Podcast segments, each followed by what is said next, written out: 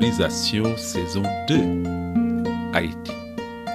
Épisode 22 La fièvre de l'été 1802 Bonjour. Le 11 juin 1802, le général Leclerc écrit à Napoléon pour lui rendre compte de l'arrestation de Toussaint Louverture. Dans son courrier, Leclerc exprime aussi la crainte qu'il a que cette arrestation n'entraîne soulèvement des cultivateurs ou alors une rébellion des officiers noirs. Mais dans les faits, il ne se passe rien. Personne à Saint-Domingue ne pleure Toussaint l'ouverture. D'un côté, les cultivateurs ne pardonnent pas à Toussaint ces règlements de culture qui les maintenaient en quasi-esclavage. De l'autre, les généraux noirs ont complètement lâché leur chef et sont passés à autre chose. Par conséquent, Leclerc, qui a soumis toute l'armée de Saint-Domingue et s'est débarrassé de Toussaint l'ouverture, pense donc que le pire est derrière lui. Bon, ok, ça a pris plus que les trois mois prévus. Mais Leclerc dit à Bonaparte qu'il peut maintenant s'occuper, je cite, d'organiser la partie française. Fin de citation. Cependant, l'autre objectif de la lettre, c'est de demander des renforts à son beau-frère. Je cite, Mais les Noirs sont armés et il me faut des forces pour les désarmer.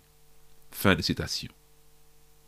Ce qu'il faut savoir, c'est qu'à cette date, sur les 20 000 soldats qui sont venus avec Leclerc, il ne lui en reste plus que la moitié à peu près, et ses effectifs diminuent à vue d'œil. Je cite encore Leclerc. La maladie fait ici des progrès effrayants, et il est possible qu'il ne reste pas 4000 hommes de troupes françaises à Saint-Domingue en octobre. Fin de citation. On a donc là les deux premiers éléments du cocktail explosif qui va faire de l'expédition Leclerc la plus grande débâcle des guerres napoléoniennes. 1. La décision de Leclerc de mettre en œuvre le désarmement des Noirs, c'est-à-dire la troisième phase des instructions de Napoléon, et 2. En pleine épidémie de fièvre jaune. Et le troisième élément du cocktail découle de la feuille de route de Leclerc. Désarmer les cultivateurs noirs, mais pourquoi faire? Rétablir l'esclavage demandent les Noirs. Leclerc proclamera le contraire sur tous les toits de la colonie.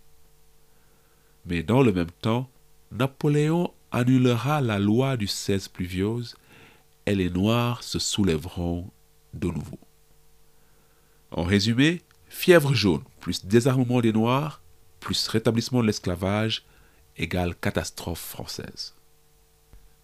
Soit dit en passant, Dès cette lettre du 11 juin, Leclerc demande pour la première fois à Bonaparte de le remplacer lui à la tête de l'expédition.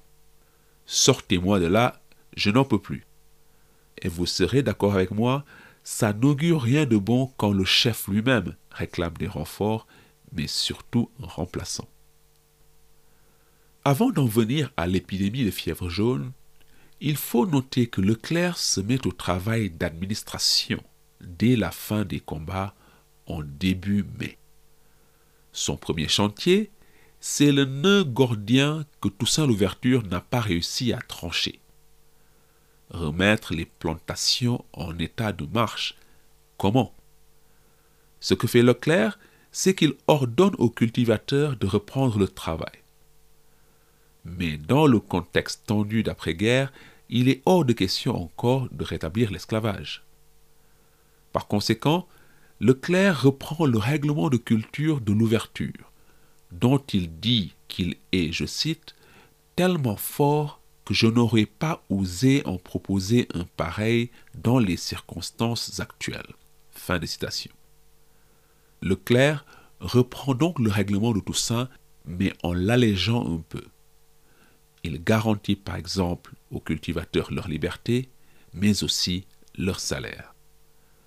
Avec la fin des combats, Leclerc n'a cependant pas le temps d'appliquer les consignes administratives de Napoléon. En effet, le premier consul avait donné pour instruction que la colonie soit administrée par un triumvirat. Un général commandant l'armée, le clerc donc, mais aussi un préfet, administrateur civil, ainsi qu'un grand juge aux commandes du système judiciaire. Le problème, c'est qu'aussi bien le préfet que le juge trouvent la mort avant d'avoir pu prendre leurs fonctions. Le clerc s'attribue donc les pleins pouvoirs et fait régner la loi martiale. Je mentionne le juge et le préfet car ce qui est intéressant ici, c'est la cause de leur mort. Ils sont parmi les premières victimes de la terrible épidémie de fièvre jaune de 1802. Pour parler de la fièvre jaune, il faut tout d'abord dire que ce n'est pas une surprise.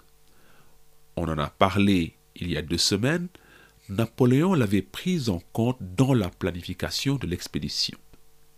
Et Napoléon pensait avoir envoyé ses troupes assez tôt sur la colonie pour qu'elles échappassent à la maladie. Il pensait que le corps expéditionnaire aurait besoin de trois petits mois pour remplir sa mission et qu'il n'y aurait pas à s'inquiéter de la fièvre jaune. Cependant, la guerre contre l'ouverture a pris beaucoup plus de temps que prévu. Par conséquent, la fièvre jaune fait son apparition avant la fin des hostilités et l'épidémie de 1802 va se révéler particulièrement virulente. Pourquoi? D'abord à cause de l'afflux de dizaines de milliers d'Européens non immunisés sur la colonie. Et cette chair fraîche européenne s'installe dans des agglomérations le Cap français Port-au-Prince, où règnent des conditions sanitaires effroyables. Les combats ont entraîné la destruction des hôpitaux et de la majorité des infrastructures sanitaires. On a donc des villes insalubres, mais aussi surpeuplées dans ces temps de guerre. Aux habitants s'ajoutent les nouveaux venus d'Europe, mais aussi les milliers de réfugiés des campagnes qui veulent échapper au combat. Tout ce petit monde s'entasse dans l'air chaud et humide du Cap français ou de Port-au-Prince pour le plus grand bonheur des moustiques porteurs du virus de la fièvre jaune. Dès le 8 mai, Leclerc alerte Paris des ravages effrayants de la maladie au sein de l'armée. Il estime à cette date que 200 soldats tombent tous les jours malades de la fièvre jaune et que 50 succombent quotidiennement. La plupart des nouveaux arrivants, par exemple, meurent dans la semaine qui suit leur arrivée. Un exemple. Un navire marchand en provenance de Bordeaux perd 40 de ses 48 passagers dans la semaine qui suit son arrivée au Cap français. Autre exemple, la maladie tue tout l'équipage d'un navire suédois ancré au Cap, à l'exception d'un seul mousse.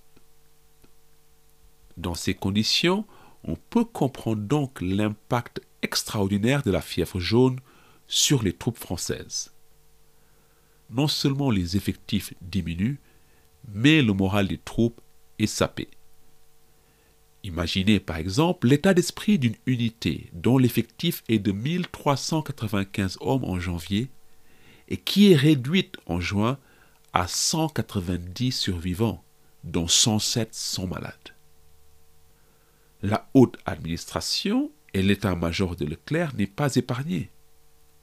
On a déjà parlé du préfet et du juge qui devaient administrer la colonie avec Leclerc, et au total, pour toute la durée de l'expédition, la France perdra 27 généraux, la plupart succombant à la fièvre jaune. Et ce chiffre fait de l'expédition Leclerc la campagne de Napoléon la plus coûteuse en généraux, loin devant Waterloo ou la campagne de Russie. C'est la raison pour laquelle, à l'été 1802, Fini les rêves de fortune et de promotion des officiers qui sont venus avec Leclerc. place au découragement et au désespoir. Tous les officiers français à cette date n'ont qu'un seul rêve, rentrer en France. Et ces gens-là se battent comme des chiffonniers pour être sélectionnés comme messagers de Leclerc, le seul moyen honorable de regagner la France. Au total, sur les 35 000 soldats et marins qui sont envoyés à Haïti avant novembre 1802, 20 à 25 000 meurent, dont au moins 15 000 de la fièvre jaune. Avec des chiffres de pertes aussi élevés, on aurait pu comprendre que Leclerc freine ou même fasse marche arrière. Non, Leclerc décide quand même de garder le cap et de s'attaquer à l'épineuse question du désarmement des Noirs. Dans les faits, Napoléon avait ordonné de désarmer les soldats ainsi que les cultivateurs noirs. Mais Leclerc estime ne pas avoir les moyens de faire les deux. En juin, il n'a que 10 000 soldats sous la main au lieu des 25 000 dont il aurait besoin pour mener à bien sa mission. Il décide alors de faire deux choses. Incorporer les unités coloniales dans l'armée expéditionnaire et se servir justement de ces unités coloniales pour désarmer les Noirs. Pour incorporer les unités coloniales, Leclerc s'inspire de la technique de l'amalgame, utilisée par la Révolution pour fusionner les unités de volontaires avec l'armée de Louis XVI. À Haïti, l'amalgame c'est quoi? C'est simple, c'est la suppression des unités coloniales et leur inclusion dans les unités expéditionnaires. Ce que fait Leclerc, c'est qu'il profite de la suppression des unités coloniales pour démobiliser de nombreux officiers noirs. Certains sont simplement renvoyés, d'autres sont parqués dans des unités superflues, c'est-à-dire qui ne servent à rien, et d'autres encore restent sous les drapeaux, mais ils sont systématiquement placés sous l'autorité d'officiers blancs. Et bien sûr, ces mesures passent très mal auprès des soldats noirs. Ceux qui sont renvoyés l'ont à travers de la gorge et ceux qui sont conservés souffrent de leur déclassement.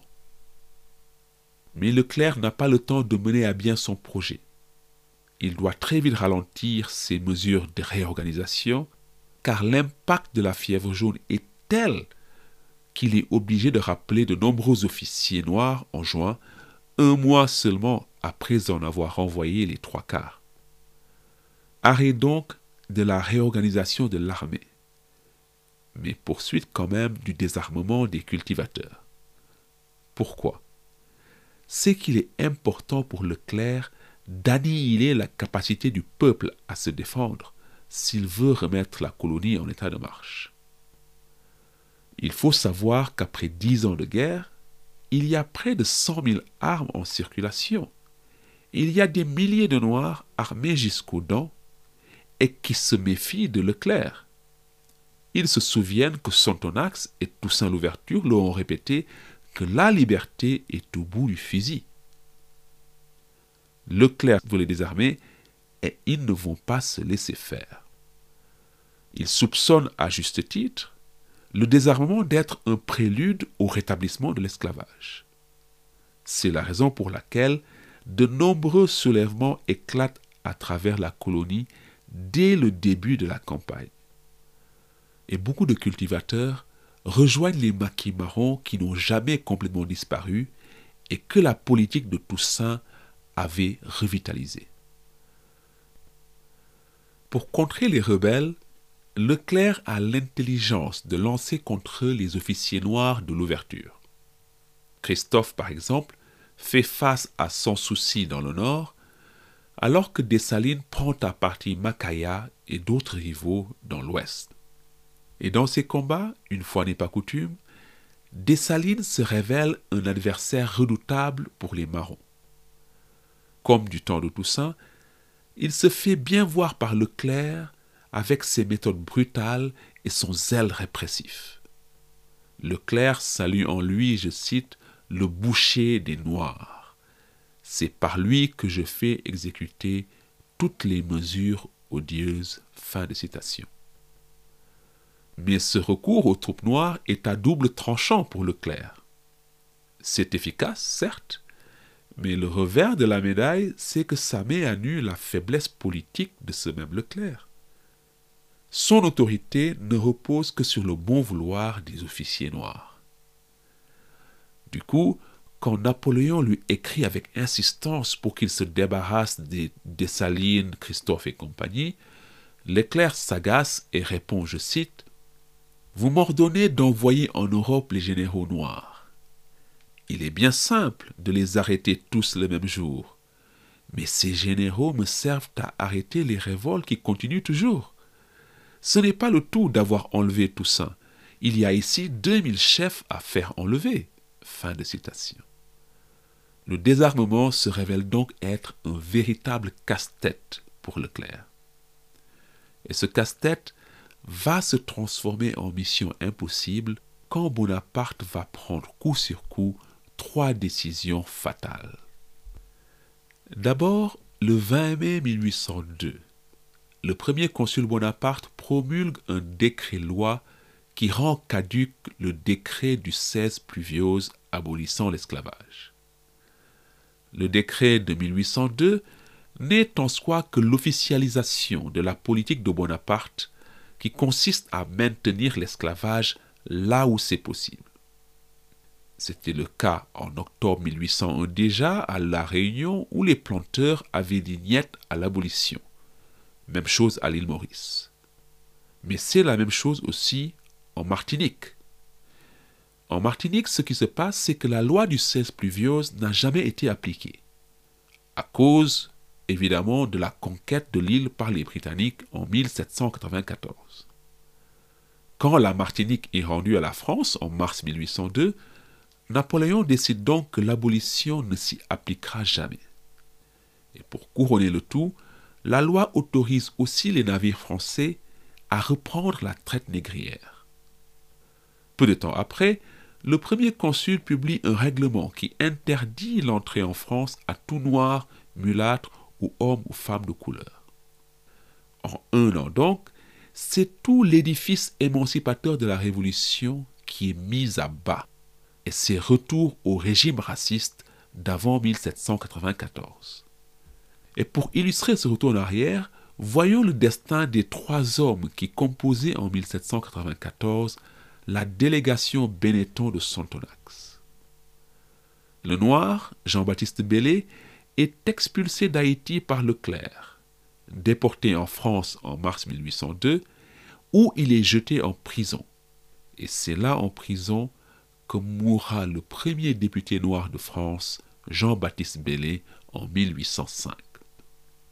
Le métis, Jean-Baptiste Mills, est lui aussi arrêté et déporté en Corse. Quant au blanc, Louis Dufay, il est libre et il rentre même à Haïti où il espère que l'expédition réussira et que la vie reprendra son cours comme avant la Révolution.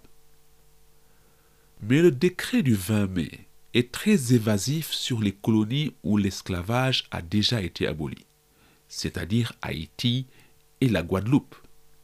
Tout au plus recommande-t-il de substituer un, je cite, système réparateur aux théories séduisantes, fin de citation, de la Révolution. Et c'est en Guadeloupe que se met en place d'abord ce prétendu système réparateur. En Guadeloupe, parallèlement à l'expédition Leclerc, Napoléon a envoyé 3500 hommes sous les ordres d'un général nommé Richepens. Et comme à Haïti, beaucoup d'officiers de couleur guadeloupéens se rallient à la France quand Richepens débarque. Mais pas tous d'autres officiers se révoltent par peur d'un rétablissement de l'esclavage. Et leur leader est un certain Louis Delgrès. Et Delgrès publie une proclamation retentissante le 10 mai 1802 où il affirme sa devise Vivre libre ou mourir. Il s'ensuit des combats violents dans lesquels Delgrès et ses compagnons sont repoussés et ils finissent par se retrancher sur une plantation à Matouba.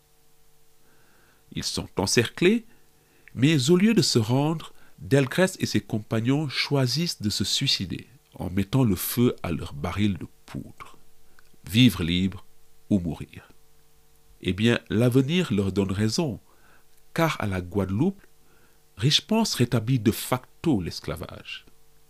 Jugez-en vous-même. Richepens supprime les salaires des cultivateurs, rétablit l'usage du fouet ainsi que la discrimination raciale. Et afin de se débarrasser de tout fauteur de troubles, Richepens fait déporter 1500 rebelles sur des navires en partance pour la France.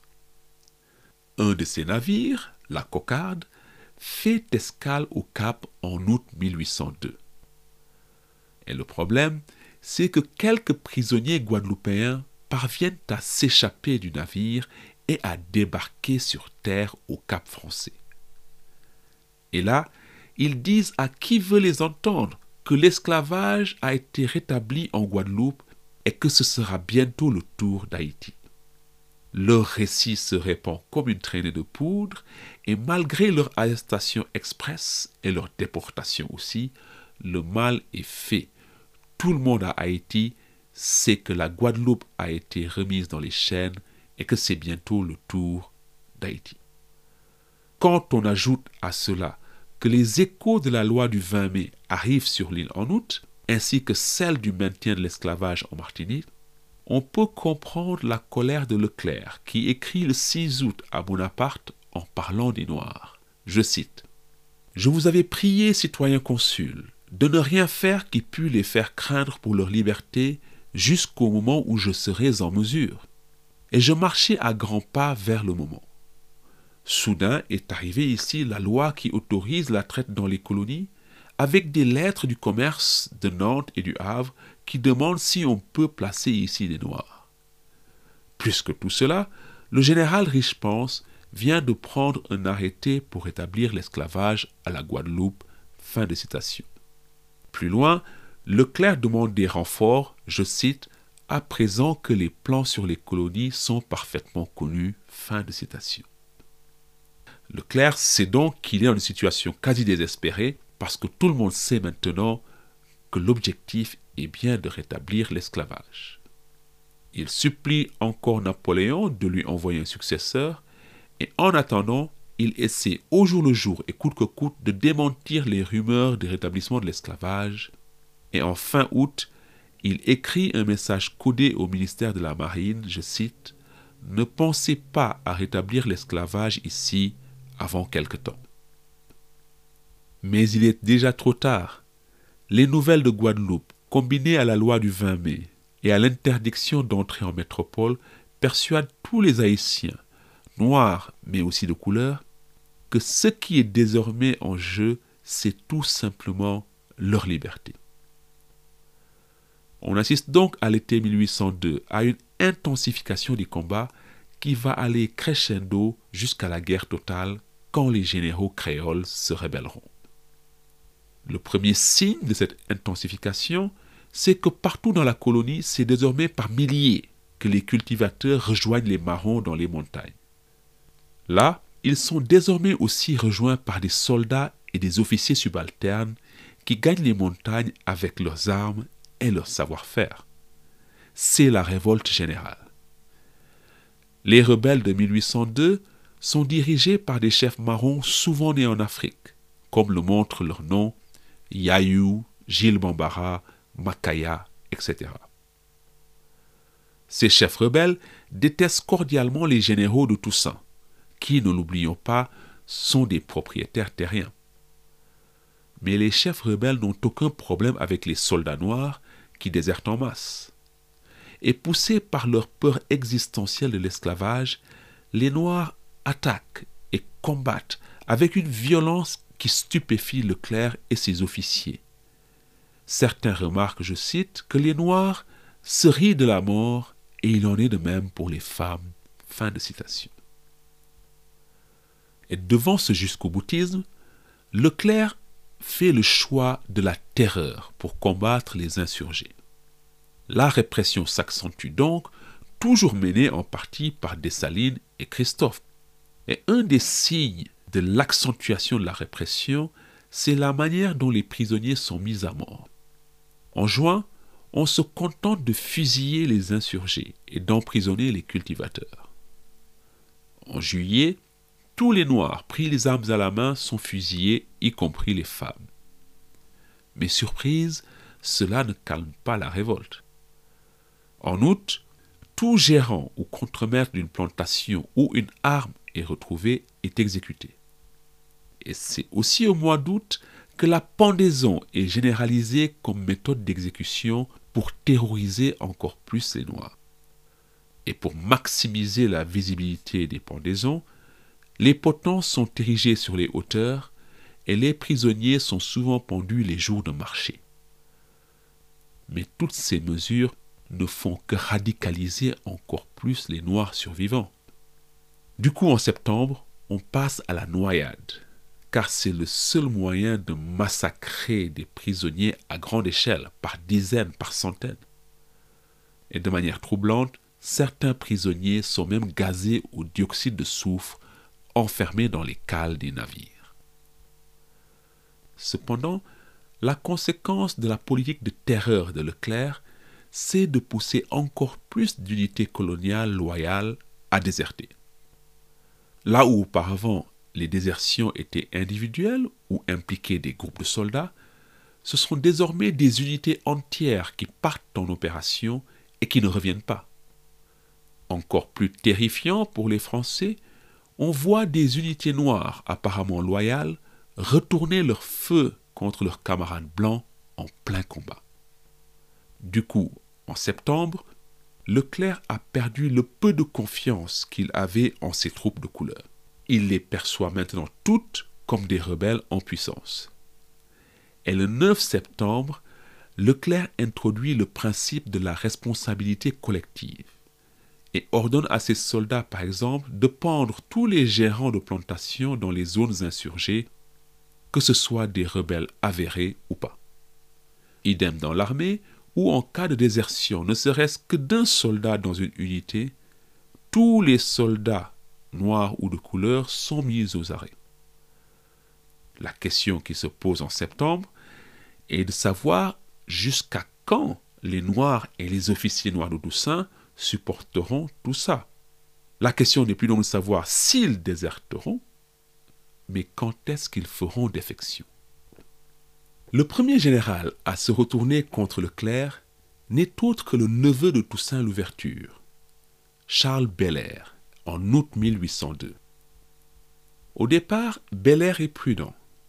Dans la région où il est affecté et où il est censé procéder au désarmement des cultivateurs, Belair se contente d'encourager et d'aider les cultivateurs à se rebeller.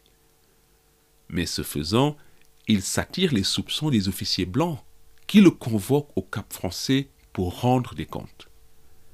Belair refuse et il gagne alors les montagnes avec sa femme Sanité, qui est semble-t-il son éminence grise.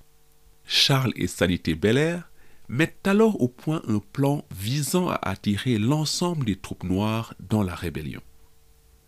Le problème, c'est que le plan ne reçoit pas le soutien des autres généraux de couleur. Pire, Dessalines voit dans l'affaire l'occasion d'écarter un rival potentiel à la succession de Toussaint. Il se porte donc volontaire pour participer à la traque du couple Belair. Et c'est lui qui arrête le couple avant de les livrer aux Français. Et c'est à cette occasion que Sanité Belair devient une des héroïnes de la guerre d'indépendance haïtienne quand le 5 octobre 1802, elle demande à être fusillée comme un soldat comme son mari. Sanité Belair affronte dignement le peloton d'exécution. Et c'est, en parenthèse, pendant la répression de la rébellion des Bel en septembre 1802 que les premiers Polonais se distinguent sur la colonie. En effet, pour répondre aux jérémiades de Leclerc qui demande constamment des renforts, de l'argent, mais surtout qu'on le sorte de là, Napoléon envoie environ 10 000 hommes entre juillet et octobre 1802. Mais il n'est pas bête. Il est au courant des ravages de la fièvre jaune et il décide donc de ne plus envoyer de troupes d'élite à Haïti, mais plutôt des étrangers. et comme beaucoup de Polonais s'étaient enrôlés en masse dans l'armée française, dans l'espoir que Napoléon les aiderait à libérer leur pays, eh bien ils sont envoyés au casse-pipe à Haïti. La plupart mourront dans les combats et de la fièvre jaune, mais de nombreux survivants passeront du côté indépendantiste haïtien.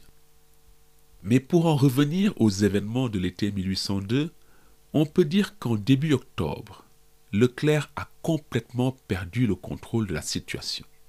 Déjà, il se terre dans sa résidence du Cap français, car il a peur d'attraper la fièvre jaune. Et de là, il ne peut rien faire d'autre que regarder avec désarroi ses effectifs fondre à vue d'œil, sous l'effet combiné de la maladie et des désertions. Son armée est plus faible que jamais, et il est maintenant convaincu que les généraux n'attendent que la fin de l'épidémie pour se retourner contre lui. Il cède au désespoir et conclut qu'à moins d'un génocide, il est maintenant impossible de rétablir l'autorité de la France à Haïti. Je cite Il faut détruire tous les nègres des montagnes, hommes et femmes. Ne garder que les enfants au-dessous de 12 ans et détruire moitié de ceux de la plaine et ne pas laisser dans la colonie un seul homme de couleur qui ait porté l'épaulette. Sans cela, jamais la colonie ne sera tranquille. Fin de citation. Dans ces conditions, les soldats noirs savent donc désormais qu'à tout moment, ils peuvent être victimes de la violence aveugle exercée contre les unités coloniales. Cette violence touche aussi les soldats métis. Prenez Alexandre Pétion, qui a jadis défendu Jacmel contre Dessalines et qui a combattu le même Dessalines à la crête à Pierrot. Eh bien, l'interdiction d'entrer en métropole, combinée au massacre de Leclerc, achève de convaincre Pétion de lâcher la France. Dessalines, lui aussi, est dans les starting blocks. D'un côté, il donne le change en poursuivant Sanité et Charles Belair, mais on sait qu'il le fait surtout pour éliminer un rival. Car d'un autre côté, on constate que Dessalines ne détruit plus les armes qu'il prend aux cultivateurs. Au contraire, soit il les rend, soit il les garde pour constituer des caches d'armes. Preuve du cynisme de Dessalines, les Bel sont exécutés le 5 octobre, et Dessalines fera défection deux semaines et quelques plus tard seulement. Cependant, c'est bien Alexandre Pétion qui donne le départ de la rébellion des généraux créoles. Le 13 octobre, Pétion est alors aux côtés du général Clairvaux, l'ancien commandant de Santiago sous Toussaint Louverture. Pétion et Clairvaux commandent les unités coloniales qui défendent la route du Cap français. Et le 13 octobre, ils font soudain défection et joignent leurs troupes à celles du rebelle Macaya, établi dans la plaine du Nord. Et oui, c'est le même Macaya que Sontonax et Paul Vérel avaient sollicité en 1793. Ensuite, Pétion, Clairvaux et Macaya unissent leurs forces et lancent une attaque surprise sur le Cap français. Et il en faut de peu pour que leur attaque soit couronnée de succès. La situation dans la capitale est tellement désespérée pour les Français que Leclerc est obligé de sortir de sa tour d'ivoire pour organiser la défense de la ville. L'assaut de Pétion, Clairvaux Macaya échoue finalement et le cap ne tombe pas. La conséquence néanmoins de la défection de Pétion, c'est qu'elle oblige les autres généraux créoles à abattre leurs cartes. Il faut choisir son camp. Le 16 octobre, Christophe rejoint le camp du rebelle Petit Noël Prieur et les deux hommes marchent sur Port-de-Paix. Dessalines, lui, déserte le 24 et il attaque Gonaïve. Et cette désertion définitive des unités coloniales inaugure l'une des périodes les plus meurtrières de la guerre. En effet, comme les contours d'une ligne de front commencent à se dessiner entre blancs d'un côté, noirs et gens de couleur de l'autre, malheur à ceux qui se retrouvent du mauvais côté. Au Cap français, Leclerc ordonne l'arrestation immédiate de tous les soldats de couleur restés dans la ville, c'est-à-dire encore fidèles à la France. 1200 soldats noirs et métis sont embarqués sur les navires. On les leste de sacs de farine et tous sont poussés par-dessus bord. La femme et les enfants de Paul l'Ouverture subissent le même sort. La mer continuera à rejeter les corps de ces pauvres sur la plage pendant toute une semaine au Cap français, à la plus grande horreur des habitants. Et en guise de vengeance, les insurgés exécutent de nombreux otages blancs bien en vue du Cap français. Et hors du Cap, c'est la même chose. Dans toute la colonie, on ordonne l'arrestation de tous les Noirs ou gens de couleur qui servent encore dans l'armée française. C'est ainsi que meurt le général Maurepas, celui qui avait infligé une défaite cinglante à Leclerc devant Port-de-Paix. En effet, en octobre 1802, Maurepas ne fait pas défection, mais reste fidèle à la France après le départ des Christophe et des Salines. Pour le récompenser, Leclerc l'embarque dans un bateau, lui, sa famille et ses soldats, et les fait jeter par-dessus bord. Au total, on estime à après 4000 le nombre de morts par noyade dans cette période d'octobre 1802. La guerre est devenue simplifiée, explique un amiral français. C'est le blanc contre le noir. Et le message aux officiers de couleur encore loyaux est clair, désertez, sinon vous êtes morts. Si on fait donc un bilan de l'expédition Leclerc à la fin octobre 1802, il est catastrophique. Sur les 34 000 soldats plus marins ayant débarqué durant l'année, 24 000 sont morts et 7 000 sont malades. Leclerc, à cette date, n'a plus que 3 000 hommes en état de combattre dans la nouvelle phase de la guerre qui s'ouvre. Et cette nouvelle phase, qui aboutira à l'indépendance d'Haïti, Leclerc n'aura cependant pas l'opportunité d'y participer. En effet, le général Leclerc est une des dernières personnes à être emportée par l'épidémie de fièvre jaune.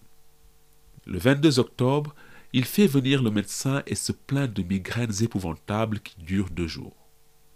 Vu les temps d'incubation du virus, il est probable que Leclerc ait été contaminé quand il a été obligé de sortir de sa résidence pour repousser l'assaut de Pétion, Clairvaux et Macaya à la mi-octobre. L'état de Leclerc s'améliore, mais le 29, c'est la rechute, typique de la maladie.